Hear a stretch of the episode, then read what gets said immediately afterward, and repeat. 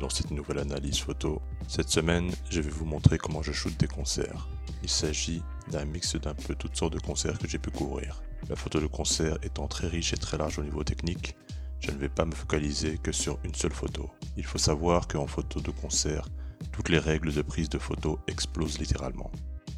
L'on aura beau vous dire qu'il faut shooter une personne de telle ou telle manière en concert, tout est bousculé. D'ailleurs, la rafale photographique est mise à rude épreuve. N'hésitez pas à shooter car tout va très vite. La plupart du temps, sur un concert, on ne choisit pas sa place en tant que photographe.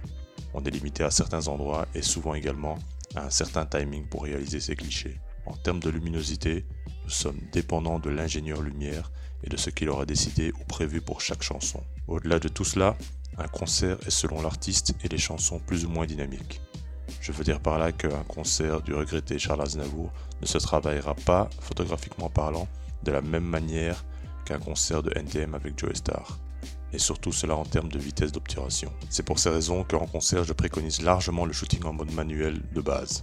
Après, il existe bien sûr des manières de limiter, de descendre en dessous de certaines vitesses en semi-automatique, mais je pense que la photo de concert est un très bon exercice pour comprendre et maîtriser son mode manuel. Car mis à part la vitesse d'obturation, il faut également bien gérer sa profondeur de champ en fonction de l'énergie et du mouvement ou pas de l'artiste ou des musiciens comme je le préconisais plus avant. Au niveau de la composition, là aussi en général cela bouge tellement que tout dépendra de notre position face à la scène.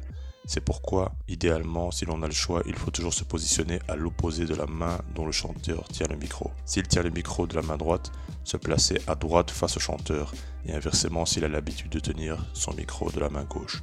Cela bien sûr pour éviter d'avoir des clichés avec le micro cachant le visage. Au niveau des objectifs, je vous conseille vraiment de tout, dans le sens où la variété des clichés va dépendre beaucoup de la variété de vos optiques. Cela car vous risquez souvent d'être bloqué à un endroit précis, faute de quoi votre série de photos avec une seule optique n'en sera que plus lassant. Je vous conseille fortement d'être attentif à la musique et par conséquent à la luminosité et le rythme des projecteurs. C'est en faisant attention à ces détails que vous pourrez anticiper un maximum une belle lumière qui vient de derrière ou un bel éclairage de face. Là aussi c'est vraiment la lumière qui vous donnera ou pas la puissance ou l'ambiance de vos clichés. C'est la lumière des projecteurs qui racontera votre photo, à vous d'y être attentif. Pour plus d'informations techniques sur la prise de photo, je vous rappelle que vous êtes libre de télécharger gratuitement mon tout premier manuel photo disponible sur le blog. Je vous invite également à vous abonner au blog à la page Facebook, YouTube, Instagram et tous les autres réseaux sociaux.